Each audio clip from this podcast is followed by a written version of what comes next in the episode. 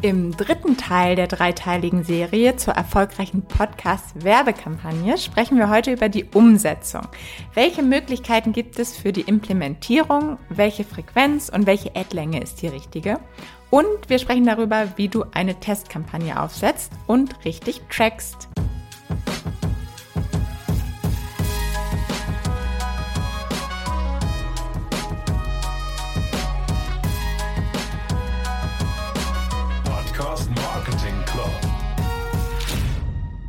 Wenn du gerade dazugestoßen bist und die ersten beide, beiden Teile dieser Serie noch nicht gehört hast, dann spring gerne nochmal zwei Episoden zurück, damit du auch nichts vergisst bei der Vorbereitung und Erstellung der Podcast-Werbekampagne und wir jetzt optimal in die Umsetzung gehen können. Ja, genau. Umsetzung und Auswertung ist heute nämlich auf dem Plan dieser Serie. Wie kommt die Podcast-Werbung nun in den Podcast? Ja, die Technologie auf dem Podcast-Markt entwickelt sich ultra schnell und da wird auch weiterhin noch viel passieren, da bin ich sicher. Aktuell gibt es, würde ich sagen, zwei gängige Möglichkeiten, die Ad in die Episode zu integrieren. Das eine ist baked in, sagt man so schön, also eingebacken. Das bedeutet, die Ad wird fest in die Audiospur reingeschnitten und bleibt dann halt wirklich langfristig drin, nur in dieser einen Episode oder beziehungsweise in den Episoden, die dann gebucht werden. Und die andere Möglichkeit ist die Dynamic Insertion, also dass die Werbung dynamisch eingesetzt wird. Erst in dem Moment, das passiert über einen Ad-Server, also das ist wirklich über so eine Technologie.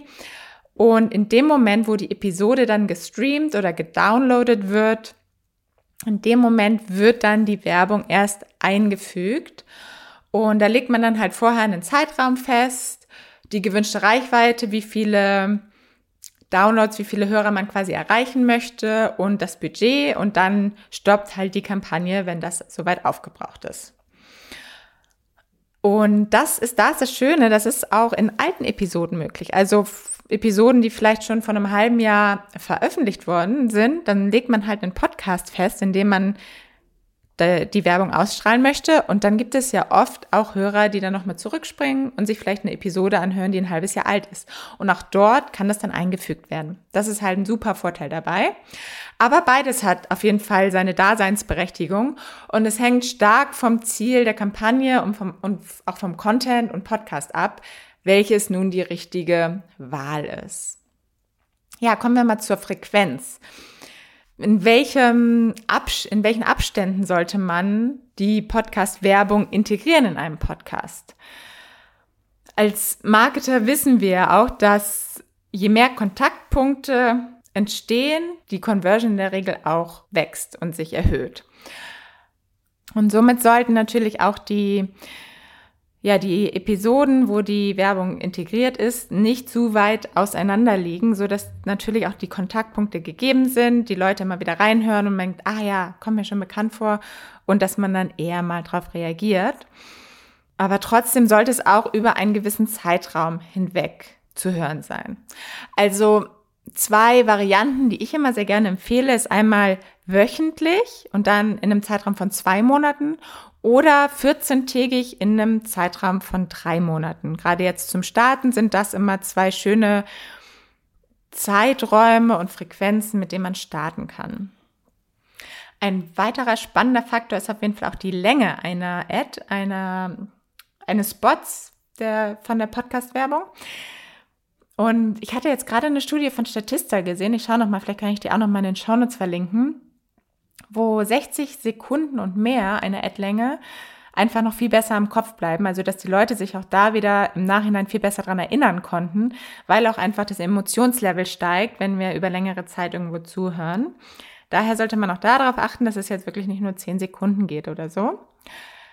Ich würde aber trotzdem nicht empfehlen, einen ganz genauen Zeitrahmen dem Podcaster zu geben. Bitte mach meine Werbung auf jeden Fall genau anderthalb Minuten lang, weil das schränkt natürlich den Podcast auch wieder ein und nimmt ihm die Persönlichkeit. Also man kann sich ja so grob auf, auf eine Hausnummer festlegen, aber am Ende funktioniert es meistens eher am besten, wenn der Podcaster einfach frei rausspricht und dann wird es vielleicht eine Minute lang oder zwei und dann ist es auf jeden Fall authentisch und persönlich. Und dann kommen wir mal zum Tracking. Ich glaube, das ist so ein Thema, eins der beliebtesten Themen oder Fragen, die immer online so kursieren. Wie kann ich Podcast-Werbung messen?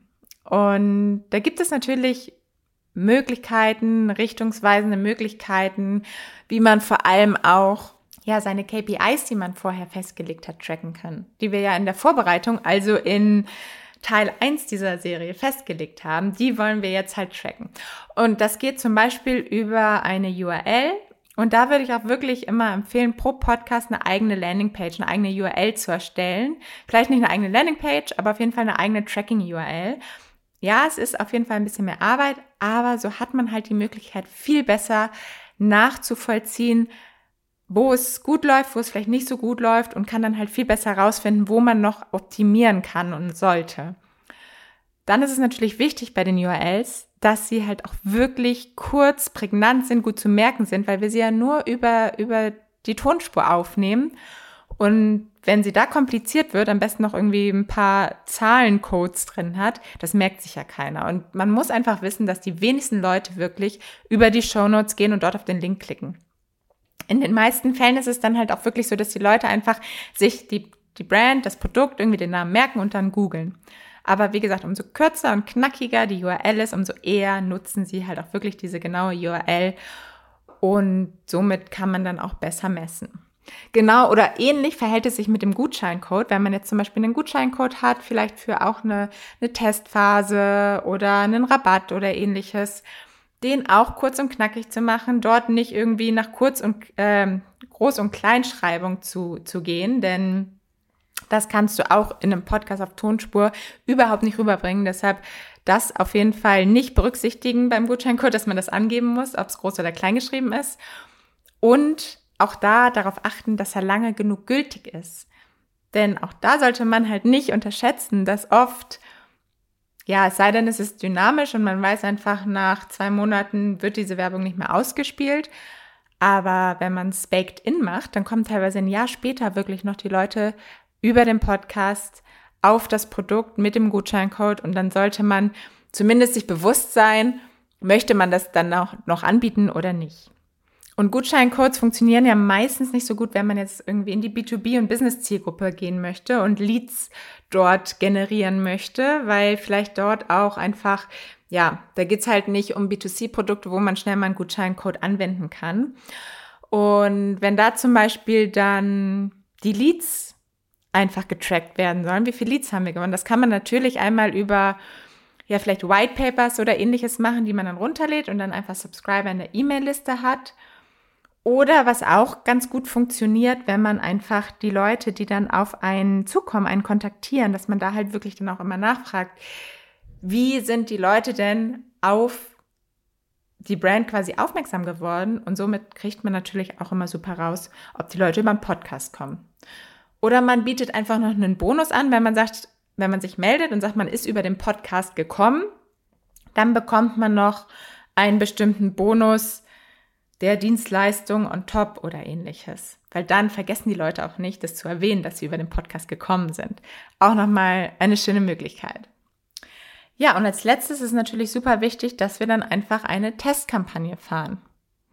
Wenn wir Online-Ads grundsätzlich schalten, ist es immer wichtig, erst Tests zu fahren, um dann weiter optimieren zu können. Und genauso ist es auch mit Podcast-Werbung. Zu empfehlen sind da wirklich immer so zwei bis drei Monate, also dass man wirklich schaut, je nach Budget, zwei bis drei Monate wöchentlich oder 14-tägig einfach mal ein paar Episoden bucht, am besten in unterschiedlichen Podcasts, damit man dann natürlich auch noch besser vergleichen kann und dann einfach mal trackt und schaut, wie läuft es. Und wenn es nicht gut läuft, dann muss man wirklich noch mal einfach einen Schritt zurückgehen und die einzelnen Punkte durchgehen die Podcast-Hörer-Demographics. Passen die wirklich, stimmen die überein? Passt es wirklich mit denen, die du erreichen möchtest? Die Kernpunkte im Briefing.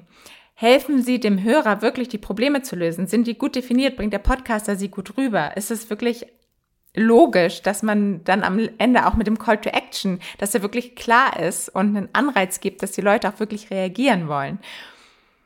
Ist das Tracking realistisch, was ihr, was ihr hinterlegt habt? Ist die URL ganz klar? Gibt es vielleicht einen Bonus? Gibt es einen Gutscheincode? Ist das alles ganz klar und einfach kommuniziert und umzusetzen?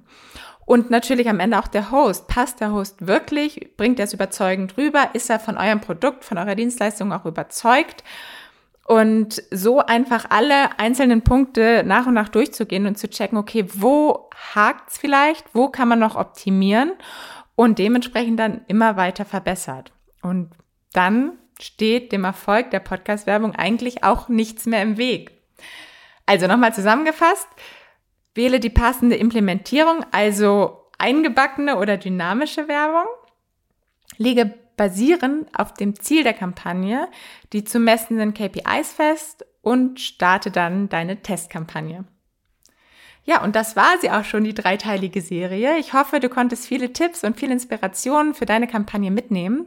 Und falls du dennoch Fragen hast oder Hilfe benötigst, dann schreib mir auch gerne unter paula at podcastmarketing.io. Und bis nächste Woche. Ciao, ciao, deine Paula.